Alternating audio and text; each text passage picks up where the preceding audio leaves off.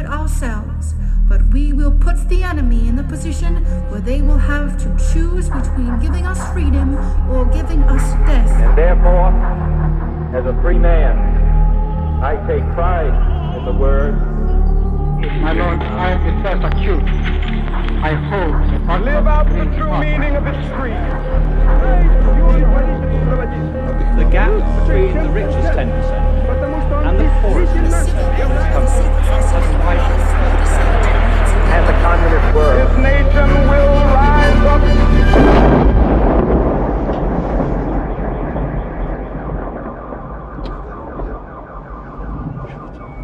Ahoj, vítejte u dalšího pokračování podcastu Kolaps, který pro internetový deník Alarm.cz připravují Jan Bělíček a Pavel Šplíchal. Eh, Dneska jsme si to s Pavlem označili za konečně ten intelektuální, kecací a uvolněný díl, ale o tom až za chvíli. Musíme vám v tuto chvíli totiž obligátně připomenout, že podcast Kolaps vzniká jen díky finanční podpoře čtenářů a čtenářek, posluchačů a posluchaček Alarmu. Znamená to, že pro fungování tohoto podcastu jsou nejdůležitější pravidelní dárci a dárkyně, protože vytvářejí stabilní podmínky pro fungování naší redakce. A připomínáme, že Alarm je z 80% financovaný svými čtenáři a čtenářkami, což je skvělé a na české mediální scéně zcela unikátní. Pokud tedy podcast Kolaps rádi posloucháte a ještě nejste pravidelným dárcem nebo pravidelnou dárkyní, zvažte prosím naši podporu. Bez dobrovolné finanční podpory posluchačů a posluchaček by Kolaps nikdy nemohl existovat, takže vám děkujeme. Díky. Takže ten intelektuální a zároveň kecací a uvolněný díl je tady, eh, protože k nám dnes do studia dorazili hned dva kamarádi. Mně se líbí, jak už nerozlišuješ ten online a ten offline. protože eh, vedle nás tady sedí novinář, teoretik, redaktor reví Prostor a teď už i překladatel Ondřej Trhoň. Čau Ondřej, vítej Ahoj, u nás. pánové, jestli se identifikujete jako pánové. Yes. Jo, jasný, pohodě. Všechno v klidu.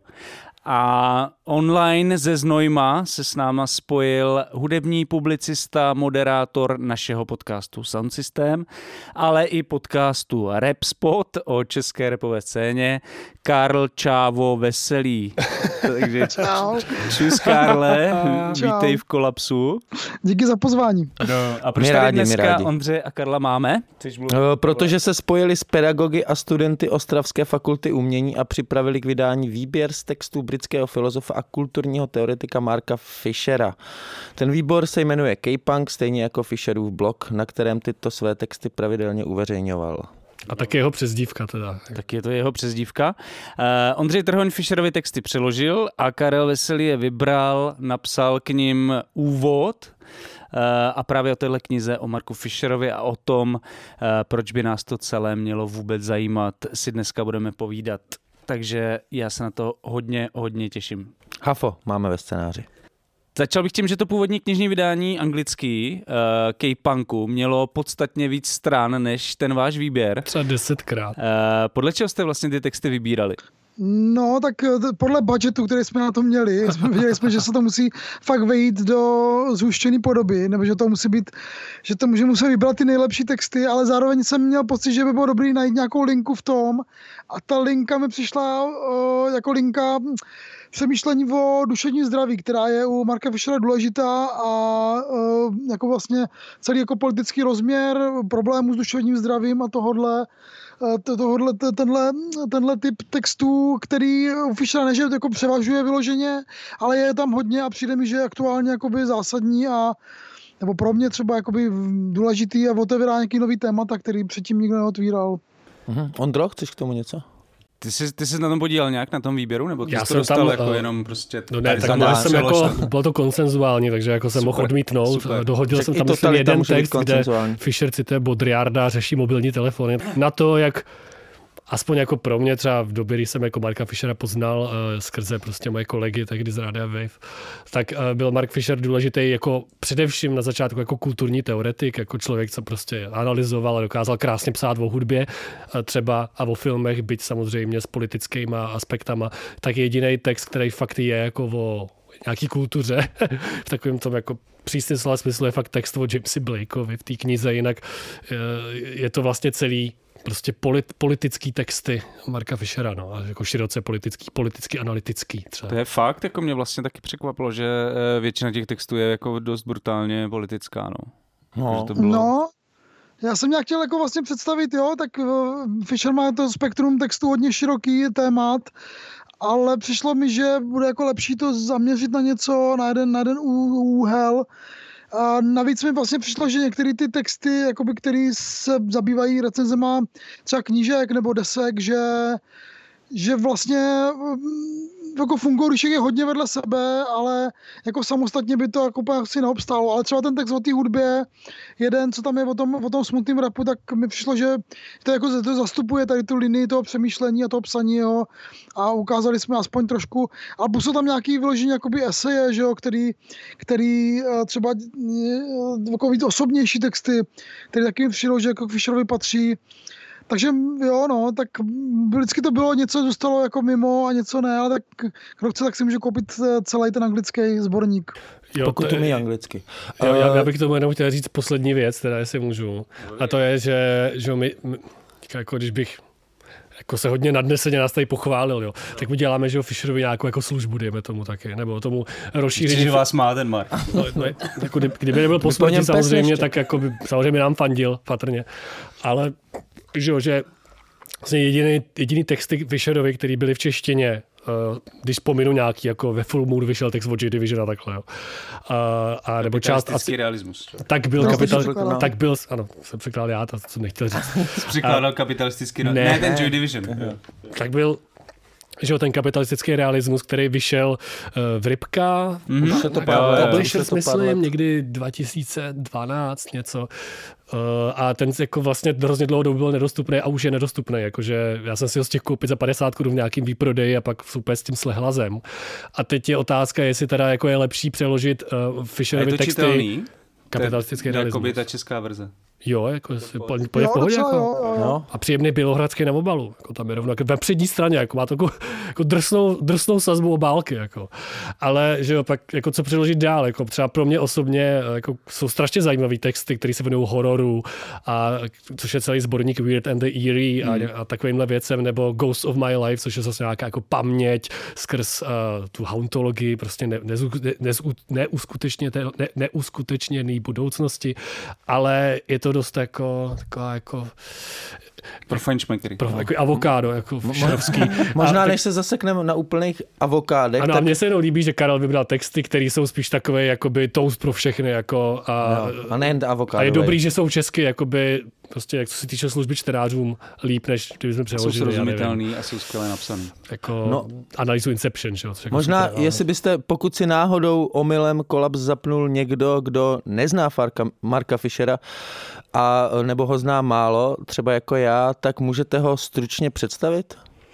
Uh, Mark Fisher byl uh, britský filozof, který v určitého okamžiku opustil svět akademie a uh, řekl si, že bude psát jenom blogové zápisky, a takže vlastně jako jádro toho jeho jako přemýšlení jsou právě nějaký jako texty, které psal na internet v blogu v takový ty blogový mány na začátku nultý, nultý dekády, kdy lidi měli pocit, že si své myšlenky nejlíp zapíšou na internetu v blogu. A do tomu dodalo takový zvláštní jako vibe tomu jeho psaní, jednak je to takový jako překotný přemýšlení, jednak vlastně on ty věci vysvětluje hodně sám sobě hlavně. A to je jako jeho, jeho styl, styl psaní, který se vlastně i trošku jako, když eh, potom eh, ty, některé ty věci zpracovával jako knižně, tak se trochu ztratí. eh, Ale teda v základem to, že Mark Fisher je publicista a filozof, který teda kromě toho psal hodně i o hudbě a o kultuře a vůbec jako obecně o, o popkultuře, což eh, dává takový zvláštní jako mix někoho, kdo zároveň má jako je fančmaker pro popkulturní věci, zároveň je filozof, má jako background ve filozofii, eh, hodně jako hodně deep a hluboký a, a zároveň jako má jako politické přemýšlení a eh, rád jako vysvětluje některé věci eh, jako skrz politiku a skrz ideologii a nějaký jako levicový eh, myšlení. Takže takový, takový zvláštní jako třaskavý mix, který ale podle mě je dobrý pro čtenáře že to zároveň je, píše o, nějakém, o nějakých věcích, které jsou jako známý, nebo, nebo dají se jako skonzumovat poměrně jednoduše, ať už je to hudba, nebo literatura, nebo film, ale zároveň vždycky jako otevře nějaký jako temný komnaty politický, nebo a ještě to má vyfuturovaný tou filozofií. Jakože no. se tam prostě potkává jako potomci lidí s lakanem, že jo? A potkává no. se to ale jazykem a perspektivou, která je jako uh, třídně pracující, nebo pracovně třídní, já nevím, prostě z pracující třídy, jakože Mark Fisher, on tam o tom píše v té knize a my se o tom některých těch textech a my se k tomu asi ještě dostaneme. Ale že tam je důležité, že to nebyl žádný jako elitarský intelektuál, zdale, jako absolutně ne. Mě by právě už... zajímalo, kdy jste na něj narazili poprvé a jako uh, v čem vás tenkrát jako zaujal, nebo to bude fakt hmm. trapný, bude to fakt trapný. Tak, tak, tak povídej, to mě zajímá. A já jsem na narazil poprvé, když zemřel. Fakt? Fakt? Jo, a vyšel jakoby na vzpomínací text na rádiu Wave od Jiřího Špičáka a Miloše Hrocha a řekl, jo, teďka jsem na rádiu Wave, měl bych číst Marka Fischera, ty Přečet jsem se ten kapitalistický realismus a tak to začalo, no. Aha. Ty jo, ty jo. Tak, ale no, předpokládám, že u tebe to bylo jinak, Karle, a zajímá mě, jestli to bylo přes hudbu nebo přes, eh, přes něco jiného. Jo, jo, bylo to přes zubu. Já jsem uh, sledoval uh, blog uh, Simona Nejdolce, což je hudební publicista, o kterém já furt mluvím a melu neustále. A on jako odkazoval právě na některý jiný, jiný ne, odkazoval na jiný blog, který patří právě Marku Fisherovi, ten K-Punk. A to bylo někdy kolem roku, já nevím, právě 2005, 6, 7, jo, takhle už si dávno. Hmm. A já jsem začal číst toho Marka Fischera, ten jeho blog a, a samozřejmě nejdřív ty jako hudební věci jeho a Potom teprve později ty, ty věci, které byly spojené víc s politikou nebo, nebo s, s filozofií. A vlastně pro mě to byla taková zvláštní. Já jsem teď taky jako studoval filozofii kdysi dávno a nebo vystudoval teda a vlastně měl jsem asi jako podobný problém jako Mark Fisher eh, tady s tím světem, tady toho, jak říkal, jak říkal eh, Ondra litářského přemýšlení eh, a který je vlastně jako trošku jako uzavřený sám v sobě a ten, a ten formát těch blogových zápisků mi prostě přišel strašně jako fresh a, a, a jako, tak jako nenásilně mě vlastně jakoby dostávali k nějakým jako hlubším tématům, věcem, které jsem si třeba musel, musel dostudovat, ale no a pak jsem, a pak jsem nějak eh, se dokonce ocitl v Londýně někdy v roce 2009 eh, na nějakým právě jako sympóziu, kde byl uh, Reynolds a byl tam i Fisher, kterého jsem tehdy jako nepoznal hrozně dlouho, až po nějaký době mi došlo, že to je ten stejný týpek, který píše K-Punk, protože já jsem vlastně jako vůbec nevěděl, že K-Punk je Mark Fisher. Uh, že, jsem, že to jméno mi bylo jako, to jako. nespojovalo. A, no a pak jsem, pak jsem si sehnal, uh, možná jsem některá, ještě, ještě ten den si si koupil uh, kapitalistický realismus v tom Londýně a, a už to jako jelo, no. A pak jsem samozřejmě četl jeho texty, které byly jako, já nevím, ve Vajru nebo, nebo jako v hudbě a to mě jako strašně bavilo vždycky, ale, ale jako by ten politický rozměr uh, toho psaní o kultuře mě, mě vždycky hrozně fascinoval a pro mě to je jako jako zásadní ovlivnění jako toho, jak já píšu. No ale dělal to někdo jiný, jako kromě jeho vlastně v té době. A možná ten Simon Reynolds vlastně taky trochu, že? No ale Reynolds není tak jako politický, občas tam jako dropne nějakého lakana nebo, nebo něco takového, nebo, nebo situacionisty, ale moc ne.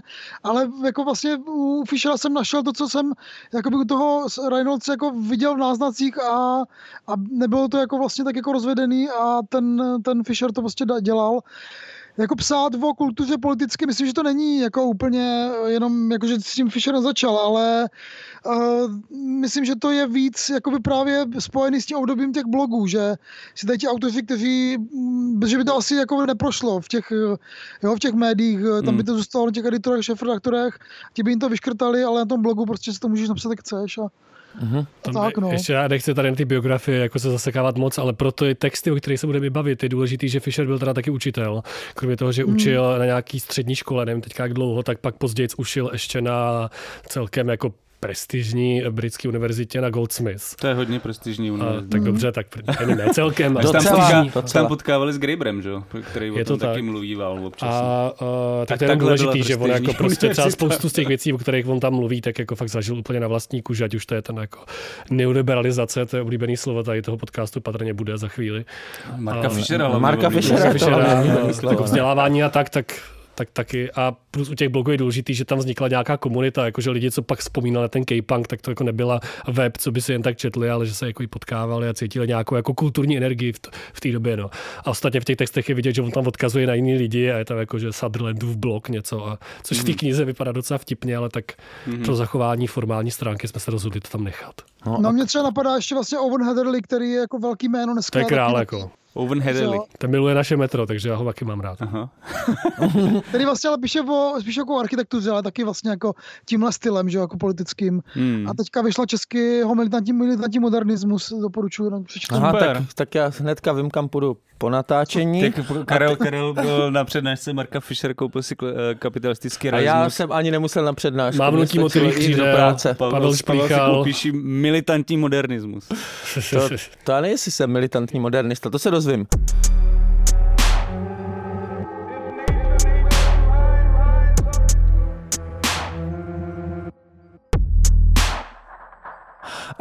Každopádně ještě k teda k Marku Fischerovi na chvilku. Pojďme na chvilku k němu. Uh, on psal, on psal, jak já to vnímám, pro mě Mark Fisher psal hlavně o kapitalismu. Věnoval se i různým fázím kapitalismu, hodně třeba řeší rozpad nějaké fordovské ekonomiky, těch velkých továren, silných odborů, levicových stran, ze kterých vycházelo to, čemu dnes už nostalgicky říkáme klasická levice. Stará levice. Stará levice. A klasická taky, ne? To je klasický Good levicový old. program. Uh, ale přesto Mark Fisher, přestože psal hlavně o ekonomickém systému, zůstával především kulturním teoretikem a filozofem. A tak jsem se vás chtěl zeptat, eh, co nám může kulturní teorie říct o ekonomickém systému? Uh, Ondro. Eh, Já, jako, já přemýšlím jenom, co, co si počít jako s tím kulturní teorie, jo, protože jako, uh, ty, Marek Fischer se psal o kapitalismu, ale nebyl jako politický ekonom a ve, vlastně ve všech těch textech se objevuje ta klíčová věc, ve které to je zajímavý ve které je i ta kultura zajímavá. A to je ta jako subjektivita, že když jako si pročítáte ty texty, tak vlastně oni se hodně potkávají v tom, že řeší jako n- nenutně nějaký přímý popisy jako nějakých ekonomických vztahů a systémů, ale to, jaké to má, to jejich nastavení, dopad jako na nás a na naše nitro. Jo. A to je nějaká perspektiva, jako, která vychází možná z nějakých kulturálních studií a hodně z té filozofie. A kultura, jako popkultura, možná, jako, já bych to chtěl zdůrazňovat, že jako jako nečteme Tarkovskýho, ale čteme prostě sci-fi třeba jako s Markem Fisherem, a, tak a, je něco, kde se tady ty jako proměny ty niternosti odrážejí no, a můžou nám něco naznačovat o tom, jako co se jako děje. Že třeba přesně jako jeho oblíbený téma nějakých uh, utopií a antiutopií uh, nebo apokalyptických uh, jako filmů, uh, tak je třeba pro ně nějaká známka nevím, po, po, pocitu jako z pozdního kapitalismu, jako když máme tak strašně rádi den poté a přesně potomci lidí jako a takhle. Tak uh, a, a, myslím, že, podle, že pro něj teda, co je ještě důležitý, jako ten vztah mezi těma ekonomickýma jako ekonomickými vztahama a jaká tam je popkultura, tak je nějaký jako symbiotický, že to není jako, že jde říct, jo, to je popkultura jenom odrazem prostě uh, sport, uh, jak to je, ekonomicko-sociálního nastavení společnosti, ale jako jde to ruku v ruce, jakože kultura se na ně může jako na jeho udržování, jeho subvertování nějak jako podílet. A asi podílí. A Karle? Tak stejně jako náš No, podcast teda. Jako. Myslím, že Ondra to řekl moc pěkně. Eh, Děkuju. Prostě, syndrom, prostě Fischer zapisuje syndromy a dělá nějakou diagnozu toho života, existenciální diagnozu života v kapitalismu a jako asi nemá potřebu jako řešit eh, kdy, kdy se stala chyba nebo co je špatně, ale chce, aby to spadlo celý. Ale, ale jsou tam jako, jsou, jsou tam jako v těch textech eh, jako konkrétní momenty, kdy se proměňuje nějaká třeba levicová politika v Británii, kde on tam hodně spílá jako novým libristům, který podle něj rezignovali třeba na nějakou snahu ty věci jako změnit a jenom jako tak jako zmírnit to jako kolem nás, nebo tam zmiňuje jako prekarizaci práce skrze uh, všudy přítomnost digitálních jako nás, jako digitální komunikace a co se najednou děje, když jako pořád refreshujeme ty e-maily, protože jsme se naučili vlastně, že práce nikdy nekončí a vždycky se může jako stát něco zajímavého. A třeba konkrétně v tomhle tom textu navíc, tak protože to je filozof přesně, tak nakonec skončí u jako půdu k smrti a popisu řidiče, který vyřizuje SMS-ku, protože a jede na silnici a vlastně riskuje v rámci nějakého jako libidinálního potěšení, který ho naučil ten systém jako, jako mít rád jako svůj život. Že? Mm, a, a, a ještě ví, že, ta, že čekuje tu sms která nebude nijak zajímavá. Jo, jo, jo, to mě tam pobavilo, že to bude nějaká blbost, ale stejně to riskne. Hmm. Patrně, když pojede po tom novém okruhu, jako co dostaví Bohuslav Svoboda, nebo tak. tak snad si mákne. Každopádně ten jakoby nejčastější symptom individuálního prožívání reality, neoliberalismu, nebo jak to prostě tady nazvat, eh, a je zároveň taky jedním z hlavních témat toho výběru. To znamená nějaký jako psychický problémy, deprese, úzkosti a tak dále. Co je vlastně na tom psaní o těchto věcech Fischerově eh, pro vás zajímavý nebo nějak jako inspirativní? Ať začne Karel. Karle. No, tak... To je tvoje eh, téma. No, já vím, a zároveň mám se to taky těžko jako. formuluje. Já si myslím, že on to, on to vybral. Jo, tak to je pravda. že všichni máme, vše, nás všech je to téma pravděpodobně. I levice, jak píše Mark Fisher, on tam diagnostikuje v jedné chvíli jako i celou jako levici, takže jako, že, ta, že se to pro ně stává v nějakém momentě i jako takovou polometaforou pro jako politický pocit z nějakého jako hnutí. Depresivní realismus, nový Ano, New Labour, počkej, to je a taky, docela taky zajímavý hegemonní modernismus, nebo co tam je. Ale já vracím Karlovi, pardon. Ne, já myslím, že to bylo jako velký téma pro Fischera samotného, hmm. že on takoby, taky měl problémy mentálně, snažil se vlastně jako pochopit, kde se to jako vzalo, nebo kde se ty věci vzaly v něm a jako vlastně v něčem asi chtěl narušit nějakou tu jakoby dominantní uh, způsob, jak se dneska přemýšlí o, o psychických problémech a tak, že, že mají nějaké jako zdroje v, v rodině, nebo že nějaký takový ten terapeutický náhled, jakože se z toho můžeme vypovídat všichni a že to bude super. A on říkal, OK, tak uh, pojďme přemýšlet o tom jako komplexněji.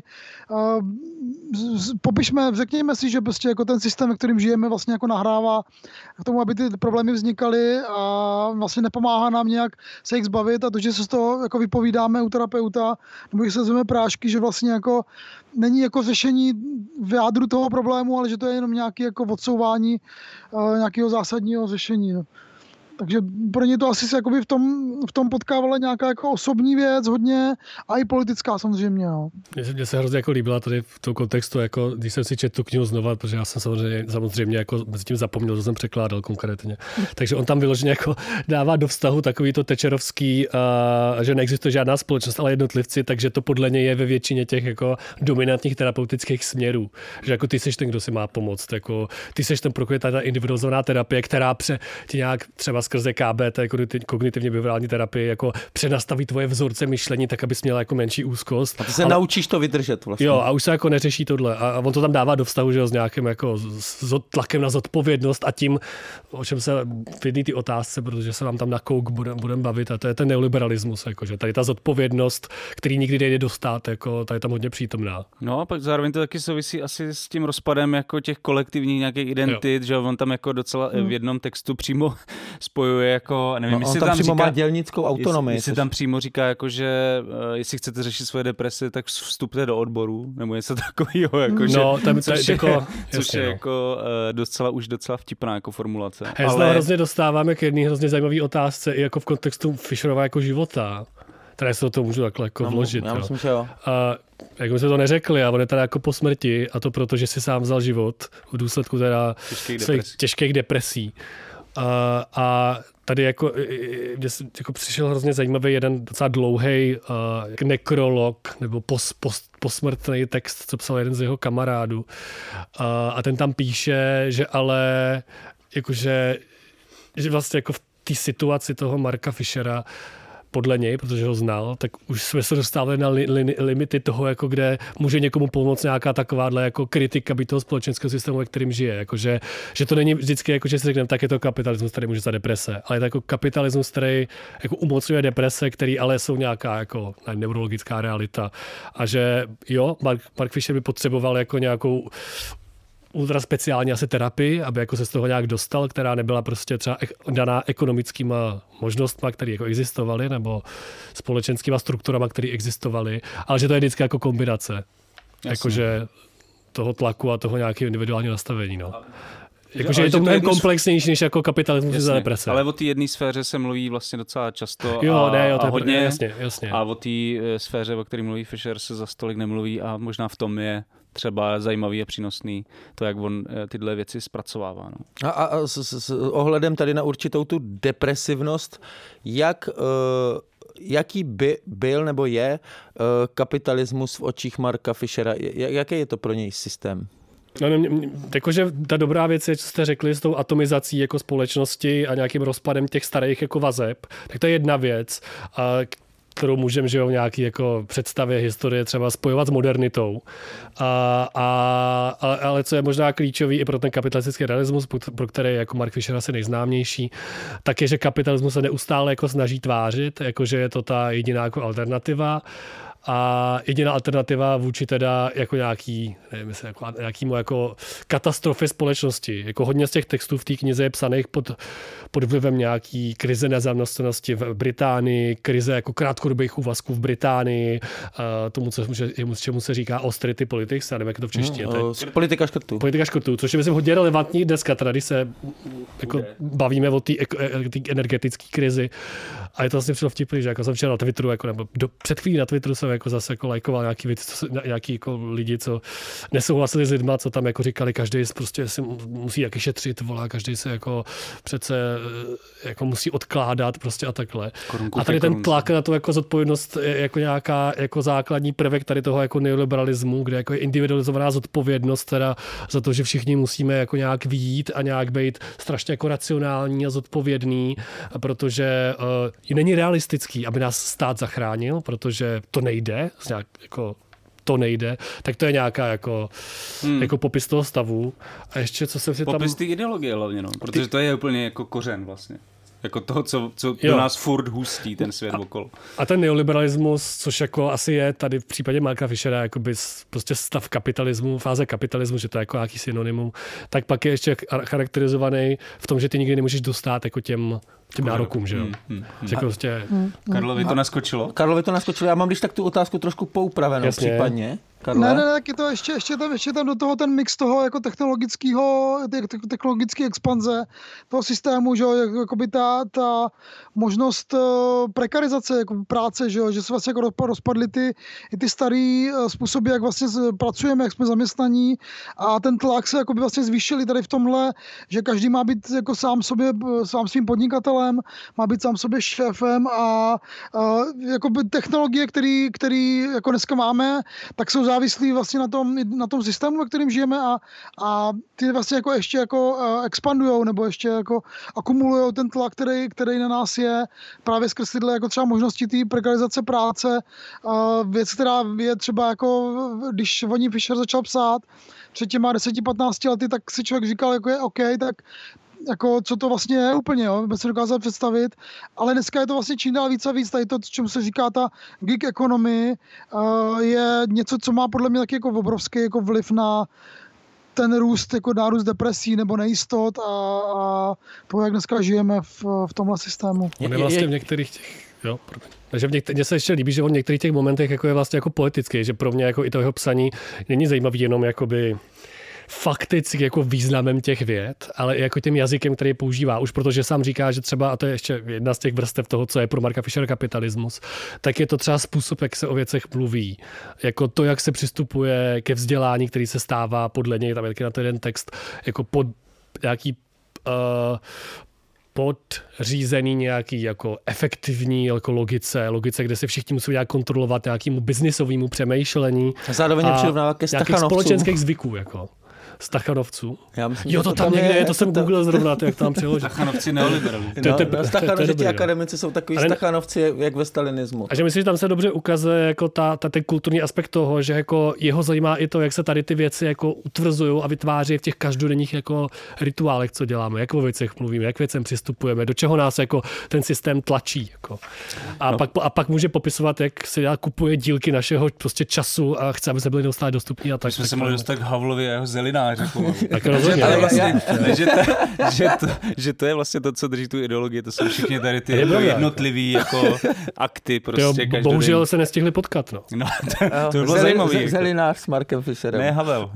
Jako, tak to mohli stihnout, kdyby se snažili. Ale myslím, že se nepotkali, se potkají jenom s Karlem Veselým. Jo, tak možná, ale Karlem, a, s Karlem, a s Karlem jsme se zase potkali Potkal my. se s Havlem, Karle. Nepotkal, ne, ne. Tak jenom s Markem Fischerem. Tak zaplať pámbu. A uh,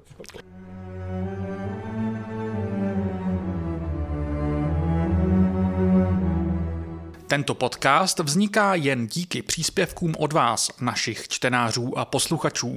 Podpořte jeho vznik v naší stálé kampani na Darujme.cz. Odkaz najdete v popisu každého dílu.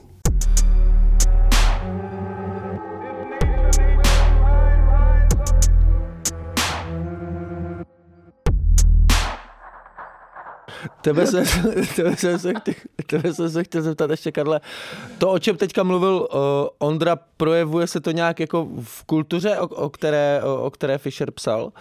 Tady ten... Jo, jo, jo, no, jasný, jasný, tak to je, to je jako taky zásadní téma toho, že on jakoby se dívá na tu, na tu kulturu, jako popkulturu politicky a nachází tam ty, ty symptomy, tak jako umělci jsou vlastně jako o něco citlivější v obyčejní lidi, že jo, nebo tak by se to dalo popsat, takže vlastně se v nich odráží, odráží ta, ta, ta realita jako silněji a je čitelnější a takže, takže vlastně jakoby ta, ta, to psaní o kultuře nebo o hudbě nebo o filmech pro, pro ně vlastně bylo takový, takový jako, jako brán, branou k tomu pochopení těchto věcí.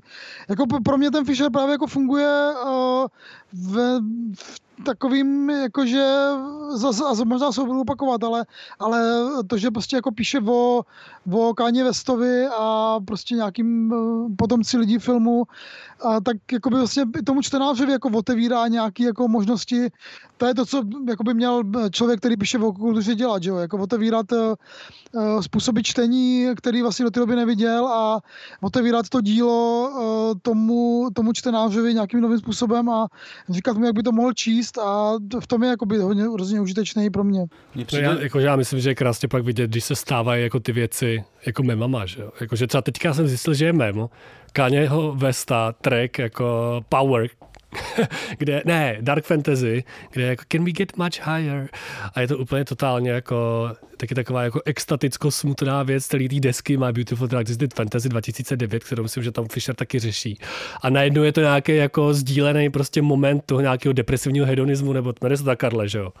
Jo, jo. jo, jo, který jako může být i nejenom jako nějakým znakem doby, ale nějakým jako sdíleným symbolem doby. A, a uh, můžete představit depresivní hedonismus? To musí Karel, to musí Karel. Já, já, bych se na to úplně, mám, když to slyším jenom to spojení, což Mark Fisher má podle mě hrozně moc dobrý, panáka, já si takový panáka, cool, uh, cool spojení, tak se na to chci jako vrhnout vždycky. Jakože to je takový smutný, ale vlastně trochu dobrý. Tak, ten, ten, no, tak jsou to, to jsou jakoby, tak jak vám popsal muzikanty jako Kanye West nebo The Weeknd, který právě jako píšou o, o nějakým novým, jako vlastně nemožnosti, jako radosti nebo, nebo, nebo, nebo slasti a, a místo to místo, místo jako nějakého jako pocitu štěstí se právě jako přimykají k nějakému jako jako depresing, ze kterých ale trochu, který se trochu jako romantizují a, a zároveň vlastně jako píše, nebo ten depresivní heroismus má popisovat nějakou jako novou fázi třeba, třeba repu, jo, který, který vlastně byl vždycky postavený na, na, na hedonismu, na radosti a na slasti a on jakoby píše, že i ti, i ti muzikanti, jako třeba ten Weekend nebo Drake, jako si přiznají, že vlastně jako už není možný být šťastný, protože uh, jakoby ten systém ti jakoby ne, ne, nedá jako dlouhodobý štěstí, ale jenom nějaký jako krátkodobý, chvilkový. A, a v, v, v té hudbě, která je vlastně jako depresivní, se tyhle věci jako míchají, jo? že to je taková jako, taková jako smíchanina toho a důležitá je ta nemožnost toho, ty, ty radosti, toho která štěstí. je důležitá i proto, jak Fischer asi vnímá uh, vliv neoliberalismu, té ideologie na psychický zdraví že, člověka. Protože jo, jo, nemůžeš to... dosáhnout ty pohody, nebo nemůžeš naplnit ty role, po, Protože který, k tomu neexistuje to je ta podpora, že jo. Pod, který po tobě ten systém jako žádá, být prostě nejlepší. Tady se, a vlastně ty, jakože, jako tady ty věci jsou trošku starší data, že jo, Mark Fisher zemřel kdy 2017. To vědět, děkuju. Uh, a v lednu, takže hned z kraje, hmm. no. Což takže když jsem vzpomenu na aktuální desku do víkenda, tak vlastně to tam pořád jako je, že jo, Karle? Já teda nechci tady zabrušovat do sound systému, jo, jo, jo, ale jakože tam, tam je to vlastně úplně krásně furt jako vidět. A mě teda v Česku napadá Orionovo zkus chodit v mých botách, takový ten unavený hedonismus. To ale... Mně se, mně se hrozně líbí ten, zase ten Kanye West, tam je jeden jako taky z té doby, o který o tom Mark Fisher psal. Já to zkusím přeložit, jo, teda. Jo, zkusil jsem tu, zkusil jsem tu, ne, tu bolest přechlastat, ale co je horší, kocovina, a co je horší, bolest nebo kocovina? Takže A krásný. nachází odpověď, nebo to nechává Myslím, že je otevřený? to otevřený a pak někam odejde nějakým, nějakým ty vole Lamborghini. Nebo. Obojí Jo. je super, protože si to vlastně Ka- užívá. Každý Jak říká, jak říká Vladimír odpoví sám. 518, tak v té bolesti prostě můžeš najít pak sama sebe nebo tak něco. Hele, pojďme ještě trošku někam dál. Máme kompletní PSH. Protože, Mám, zakázat, mám, za, zakázaný heroin na PlayStation. Najdeš nějaký místo pro, pro Majka Trafika, Karle. HPTN. Marně teda, V tomhle všem. Nikdy nebyl, takže... Nikdy jsi nebyl. uh, Nik- Nikdy bez, a mají to bez apostrofu, ty vole. Nikdy jsi nebyl. tak ty, takovýhle podismus. Nikdy jsi nebyl. Já, no. Hele, uh, když už teda uh, Mike Traffic nikdy nebyl, tak pravděpodobně nebyl nikdy working class. Uh, to jako já nevím teda. Jako. Nevím taky, no. Možná střílím, Možná možná střílím od boku, ale každopádně je to zajímavý, důležitý téma těch textů Marka Fischera, který se tam jako furt otáčí dokola. Uh, proč to podle vás bylo pro Fischera tak důležitý? No, uh, mně vlastně přijde jako důležitý aspekt zase toho, toho jeho přemýšlení uh, je jakoby nabourávání nějaký, nějakých jakoby myšlenkových stereotypů nebo sižetů nebo něčeho, co lidi považují za normální a přijde mi, že, že ono jako vlastně sleduje to, jak se jako etablovalo právě tady to neoliberální myšlení v Británii za těch posledních jako 30 let a, a jako, jako něco normálního, jako vlastně, jo, jakože jak, jak média vytvořili nějaký jako obraz toho, jak, jak, v jakém světě žijeme a co je normální. A jemu vlastně přijde, že, že v okamžiku, kdy vlastně se nenarodíš jako do té správné rodiny nebo nejseš v tom správném městě, tak eh, ty jako vidíš ten svět úplně jinak, jo. A, a jakoby ta, ta, ta připomínka toho, toho že, ta, že, ta, že to třídní postavení nebo nastavení je zásadní, je jako něco, čím on jako narušuje právě tady tu, jako, tady tu, tady to, tady tu normálnost, jo? že to přijde mi, že to vždycky jako po klavici vlastně patřilo a je to jako důležitý v, v, v, jako v, časech Blaira a tady ty, jako, tady ty nový levice se to stalo takovým spíš jako, jako vy, vytlačovaným pojmem, jo? Že, že ty, ty třídní problémy nebo problémy jako lidi, kteří jsou chudí nebo jsou z nějakých jako chudších oblastí, že vlastně nejsou důležitý, že vlastně jako každý můžeme se stát jako tou střední třídou a vyšší střední třídou a tak.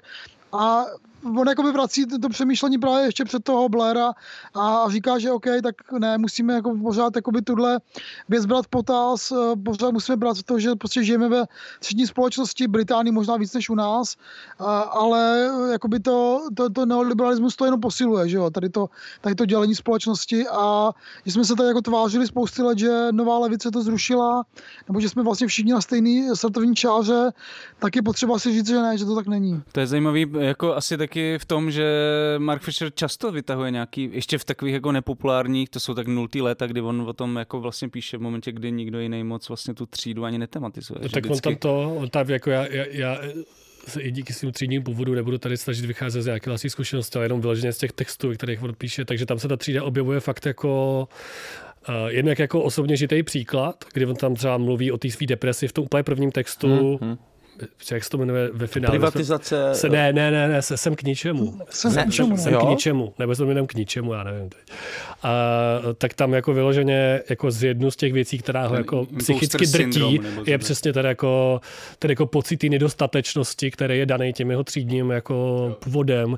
V jiném textu zase řeší jako uh, ty, ty jako společenský pravidla, který jako ty teda musíš, abys vyspěla po tom žebříčku nějak dodržovat a stejně ti vždycky hrozí, že zase spadneš dolů, protože to máš jako internalizovaný skrz ten třídní původ.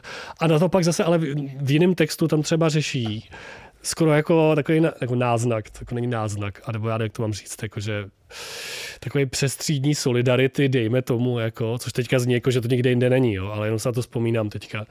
A to je, že on tam jako řeší právě, jako, že začal chodit na doktorát a spoustu jako jeho jako lidí z té pracovnící třídy jako to jako jak smálo, že nemá tu pořádnou jako práci prostě, že by měl pořádně makat, jako, tak jak to jako se to v té pracující třídě jako dělá.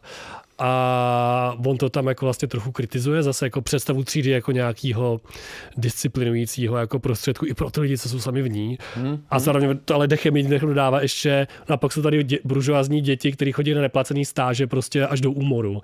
A najednou to spojuje s, dohromady jako s nějakým všeobjímajícím systémem, který ve výsledku jako vlastně podráží nohy všem, možná kromě majitelů jachet Hmm. Něco. To, tam je, to jsem, to jsem řekl já, jo. Jako. To je Mike Traffic, ale to je tak to říkám.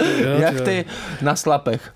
A, a tam má tu, re, a, a tam má tu restauraci. Tady u toho, já jsem chtěl říct, že jsme zase zpátky u ty, u ty hudby, že jo, která, která jakoby pro spoustu lidí je vlastně jako oknem do světa, který ty jako žiješ jako jinak, že jo, že třeba jako nějaký repeři z dělnický třídy, nebo, nebo vůbec jako celá ta uh, raveová kultura, kolem který, která taky Fischer hrozně fascinovala, tak byla vlastně jako kultura, která vzešla právě tady z té dělnické třídy a jako ukazovala svět očima někoho jako jinýho, že jo? Proto Fischer jako mm, hodně psal tady o těch, jako, o těch o taneční hudbě a o, o reperech nebo o, o nějakých jako, v Británii tady je taková jako tradice tady těch jako working class heroes, eh, muzikantů z dělnické třídy, kteří vlastně většinou to je na prvních dvou deskách a pak, pak zbohatnou, už, už se toho zbaví, ale, ale jako mluví tím jazykem i tím, i tím s tou zkušeností toho, uh, protože jak jinak jako má člověk, který žije v nějaký vyšší střední třídě, jakoby nahlídnout ty problémy lidí, kteří jsou chudší než on, že jo? tak kultura prostě je skvělý způsob, no.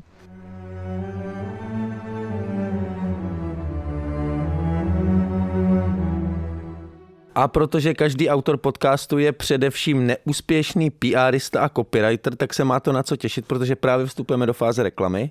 Ano, a tenhle díl sponzoruje nakladatelství Paseka, eh, která nedávno vydala hned dva zajímavé tituly, které by měly být zajímavé taky pro velmi náročné publikum, posluchače, posluchačky kolapsu a mohly by vás zajímat ale mohlo by to určitě zajímat i ty méně náročné, jako jsem já.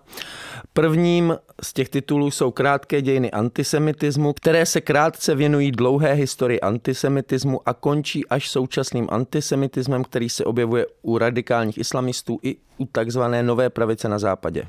A tou druhou knižkou je příběh romské aktivistky Olgy Fečové, která sepsala svůj bohatý život do knížky pojmenované Den byl pro mě krátkej, paměť hrdé Romky a e, tuto knihu nakladatelství Paseka vydává společně s nakladatelstvím romské literatury Care.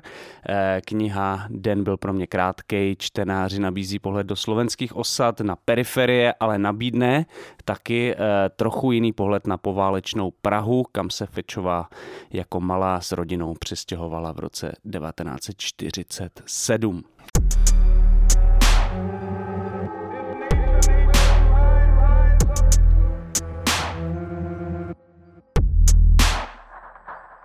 No mně se, se tam hodně líbí, že on často uh, používá uh, na konci nějaké měli bychom dělat, měli bychom si uvědomit, že se snaží dávat nějaký, řekněme, návody na to, co by se mělo dělat, abychom se zbavili nějakých uh, jako negativních fenoménů, o kterých píše.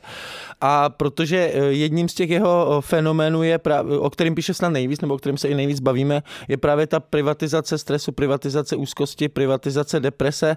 Tak jaký on, ne, ne, nevím, jestli nabízí řešení je dobrý, ale vlastně navrhuje, navrhuje řešení. Navrhuje řešení tady na tenhle fakt jako evil, evil fenomén. Já bych tady ještě předtím, než Karel odpoví pravděpodobně, jenom dodal, že k té uh, diagnoze jeho, jakoby tomu, co se teda zdalo špatně, tak patří i to, že si vlastně levice nechala podle něj vzít nějaký jako moment redefinice té postfordistické modernity. Jakože vyklidila prostor teda tomu, aby přišel ten neoliberalismus, přišel prostě austerity politics a ta, ta atomizace, než aby sama nabídla nějaký dostatečně přesvědčivý a dobrý jako program alternativní.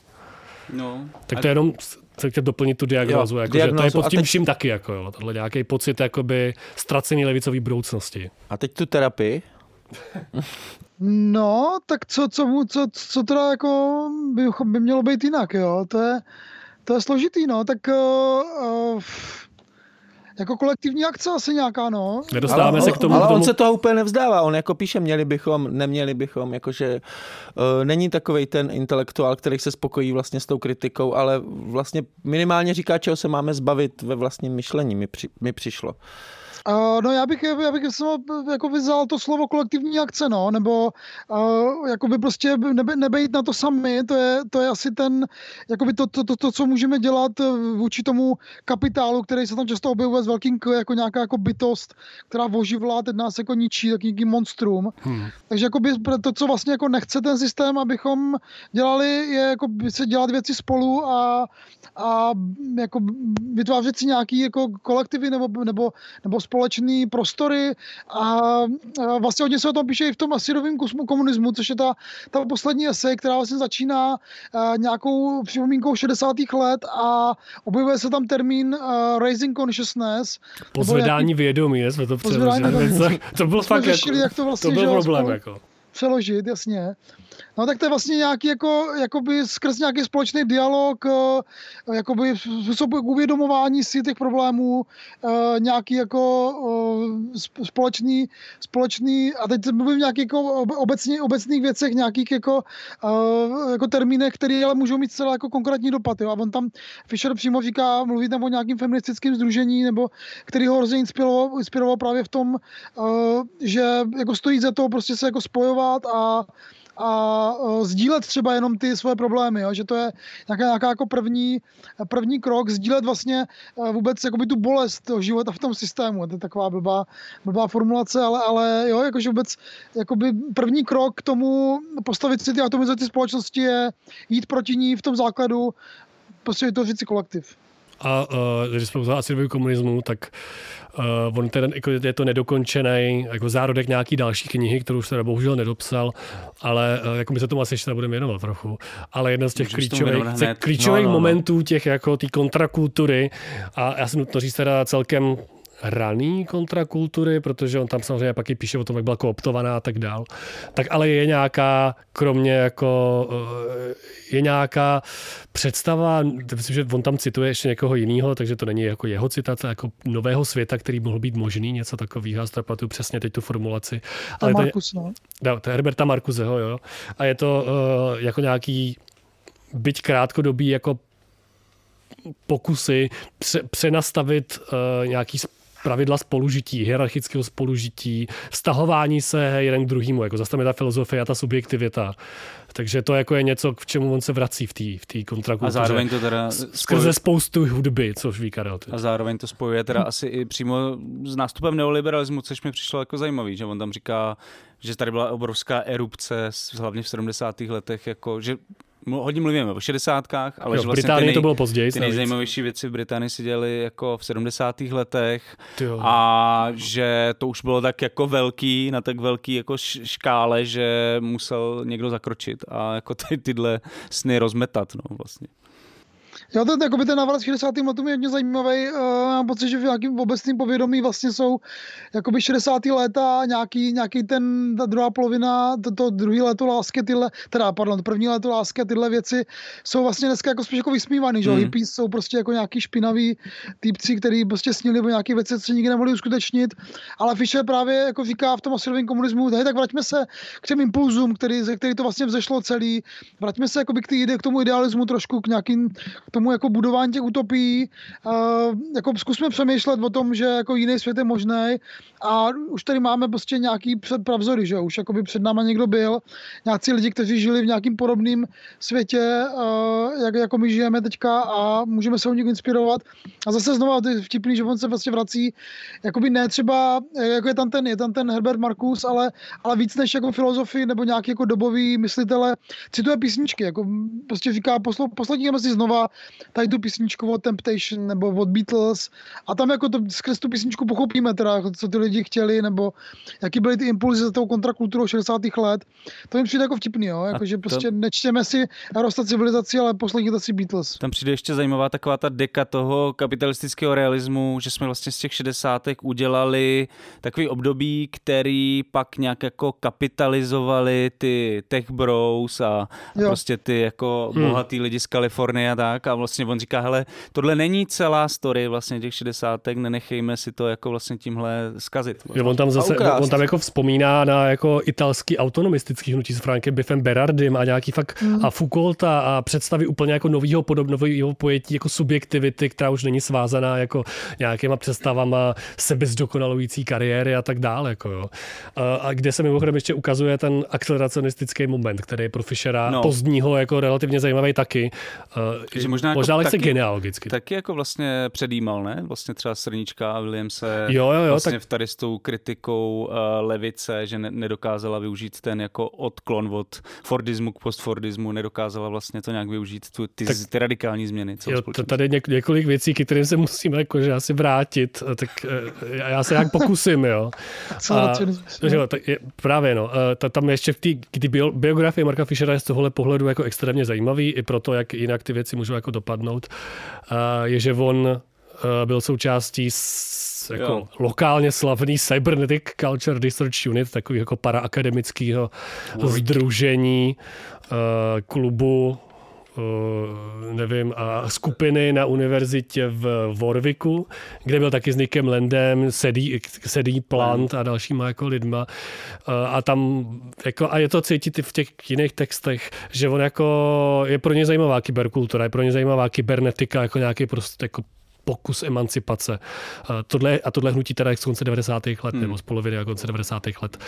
Takže to byla jako fakt raná kybernetika. Ale myslím, že i v závěru toho, toho acidového komunismu, třeba protože se vrací k tomu autonomismu, který si představoval budoucnost, která nás informatika osvobodí, tak, tak jsou tam momenty, kdy jako Fischer očividně se zdá, že má nějakou minimálně menší naději, že to, čemu dneska asi už říkáme jako akceleracionismus, teda jaká představa, že jde ten kapitalismus jako překonat tím, že jako, jako skrz prostě, tím, že třeba využijeme plnou automatizaci, kterou jsme zrušili práci a takhle, takže je něco, co jako může být potenciálně, když se to necháme vzít jako zajímavý moment. Je otázka, jako co to znamená dneska, ale tady ty představy tam jako byly u něj. No. Mm-hmm, tak, takže Beatles, automatizace... To se nevylučuje, ale. Jako, to se nevylučuje, ano, Beatles, jako, automatizace když nemusíš, když nemusíš pracovat, můžeš budovat jinou subjektivitu, Pavle. Jo. A to je, to je tvoje oblíbený téma, A poslouchat Jamesa Blakea teda. jo. To je Pavlova oblíbený téma. Co, nová subjektivita? Flákání, nuda, jo, ale já už to dávky. Ale... Je to moje oblíbený Dávky, téma, ale ty to jsou taky téma. hodně, to, to se tam taky hodně řeší. Mě, jako já se tam musím mm, dostat k tomu, co na mě vyskakovalo neustále během čtení eh, těch textů a to je věta Davida Grabera z jeho posledního rozhovoru, snad jednoho z posledních rozhovorů před smrtí eh, pro slovenský časopis Dizens, kde říkal, že všechny své nejzajímavější myšlenky jsem ukradl od Marka Fischera.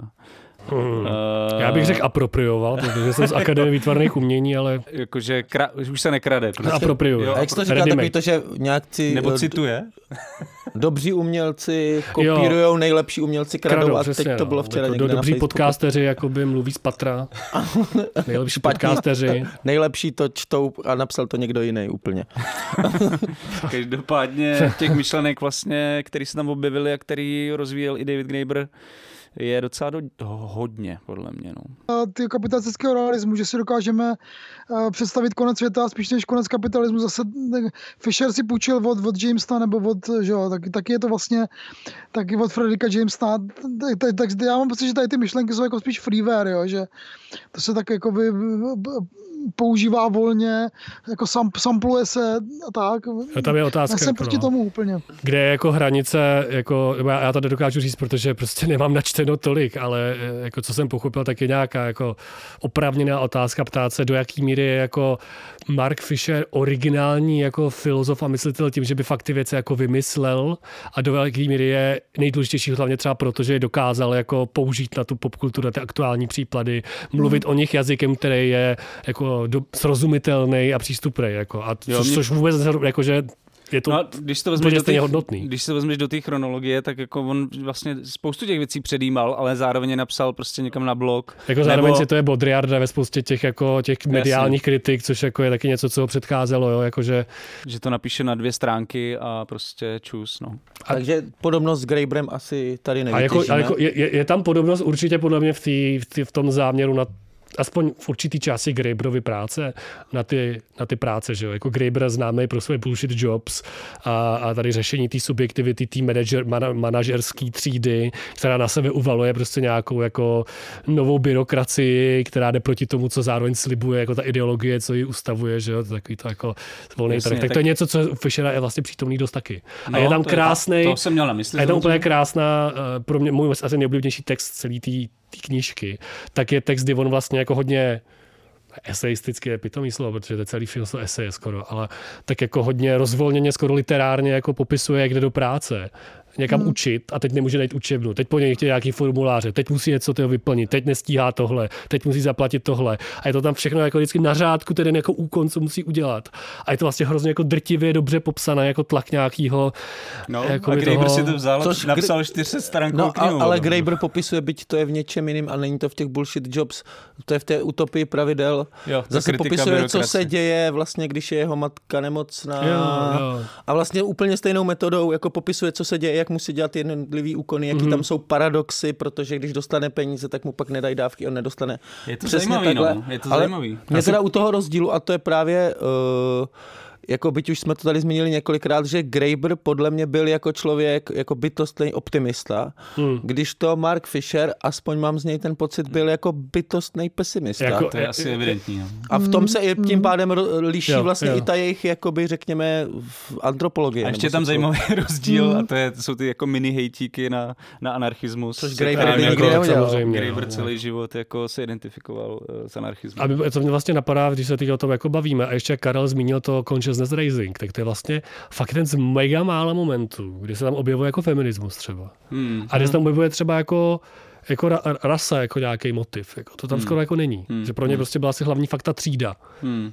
Ale tak nevím, jestli Graeber třeba v tomhle není jako jiný, že skrz ty své etnografické, antropologické věci, tak Jo, ho to prostě Tak on mnohem... spíš hodně dbá na ten, mě přijde tím, že psal o tom Madagaskaru, kde Jo. vždycky dával a ty teďka příklady celá ta z toho kniha Madagaskaru. jako, No ta, ta nejposlední je prostě Ta celá ekologii a Ale prostě to je- to je- to je srovnávání zas- kultur a tak. A tak tam je vždycky velký důraz na tu kolonizaci, to je Jo. to, co je, a na to etablování těch struktur vlastně jakoby kapitalismu, no. jo, tak vlastně jako Mark Fisher postkoloniální vlastně jako vůbec, podle No, no, no. To, No ale když tady naťukl ty, eh, ty věci jako uh, feminismus, takzvané politiky identity, tak bychom asi měli aj, si aj, aj, aj. rozebrat esej nejproblematičtější a vlastně možná i nejznámější. A to je ten odchod eh, z Upířího hradu. V němž vlastně Fisher kritizuje infighting na levici, eh, částečně snad eh, i politiku identit a tak dále. Jak se na ten text díváte vlastně teď? Že to je, je důležité říct, že to napsal v roce, publikoval v roce 2013. No. A nemůžeme jenom jakoby na úvod přejmenovat like, kolaps na Vombatí hrad třeba. Můžeme, můžeme. Ale je to debilní název, takže ne. Ty vole. Nemůže vole. To společně, nebudeme je tvořit, lepší. to společně nebudeme tvořit mainstream. Tak, Smula. uh, No, no, ty, jak se a na ty jak se jenom vyhýbáš ty odpovědi? Nebo? No, no jasně, jasně, získává Ne, čas, jako hraje to o čas, hraje o čas. To je hrozně jako, jako obecně tady ta otázka, že to je pořád, jako se něco objevuje. A hrozně přijde, že jako, co si o tom člověk tady z České republiky jako má myslet, vždycky hrozně záleží na tom, komu se zrovna rozhodne jako věřit. Teda. Protože Mhm. já nevím, já fakt nemám kapacitu, abych sledoval, kdo zrovna je někde rušen, jako, a tak jako na Twitteru, že jo. Hmm. A V Česku nebo myslíš v zahraničí? v zahraničí. V, Jo. Če- no, v Zahraničí Česku taky ne, teda, 2013. V Česku ruší. kromě jako babačky, tak to, to je zrušen jako konstantně by měl být. Ale, Bohužel není, no. Bohužel, no. Ale, uh, ale vzhledem k tomu, že jako Fisher si třeba jako zrušil Twitter, tady z těchto důvodů, jako, Mhm. a ještě jako tam nebyl pak, tak jako mně třeba ten text nepřijde jako nějaký, jako že by úplně jako reflexovatel, jako v tomhle smyslu, jako že by fakt to bylo takový to nadávání jako starých mužů, který brečí, že jim končí svět na něco, ale opravdu nějaký jako popis atmosféry, která je hodně protnutá tou třídou, jakože on tam hodně jako Hmm. spojuje ten takzvaný virtue signaling, to, že všichni na tom Twitteru a internetu prostě chtějí být jako za ty dobrý uh, a, a, a svést se na nějaký vlně jako s, s, jako, jako, s jako, jako třeba nepochopením jazyka někoho, kdo jako jenom prostě není zvyklý mluvit jazykem nějaký, jako nevím, elitní habitus. instituce třeba. Nemá ten Což je habitus, jako no. hrozně dvojitý ostří, no. Jako, a, ale myslím, že že v něčem to jako trefuje takovou tu pointu, že jakoby někoho někoho jako nedonutit, ideálně donutit, nebo donutit, přimět k tomu, aby nevím, jako přes, nebyl rasista, nebo neříkal věci, které jsou jako problematické, byť o nich třeba jako, to neví, že to tak je, tak není jako hnedka prostě se na ně jako svalit. Což myslím, že jako spoustu z nás jako dělá, jako trochu. No jako je otázka to, že když někoho kritizuješ, tak je to jako samozřejmě OK, je to v pohodě, ale jako ta kritika často končí u toho, že prostě tenhle člověk už tady nemá jako co dělat mezi náma a, a, a ten příklad toho Rasla Brenda byl takový Jo. jako Já fakt nevím detaily, podivný, jo, jako, ale když, když, si, když já vím, co můj jako oblíbený některý jako YouTube, youtubeři nebo youtuberka ContraPoints, která podle mě je hodně jako, taková jako neproblematická, Jako A tak, taky byla tak taky měla velký jako, jako problém. No. No ale tato mimochodem právě rozebírá tu jo. mnohem líp než, ne, než právě Mark Fisher, ale jak mě Honza upozornil už před natáčením, Mark Fisher to napsal o mnoho let dřív, takže měl složitější pozici. Jo, ne, tak ten text je trošku naštvaný. Jako.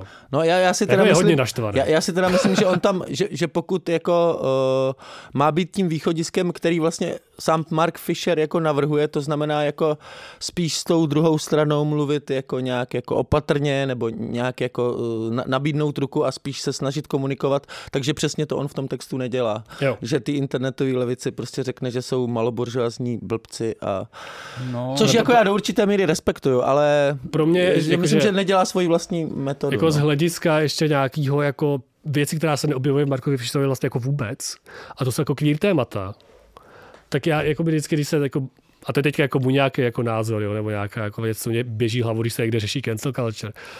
A třeba to, jak mluvit s těma lidma, jo. Tak jako já si představím queer člověka, třeba jako typicky trans člověka, který jako si čte na Twitteru, jak někdo píše, že vlastně nemá právo na existenci.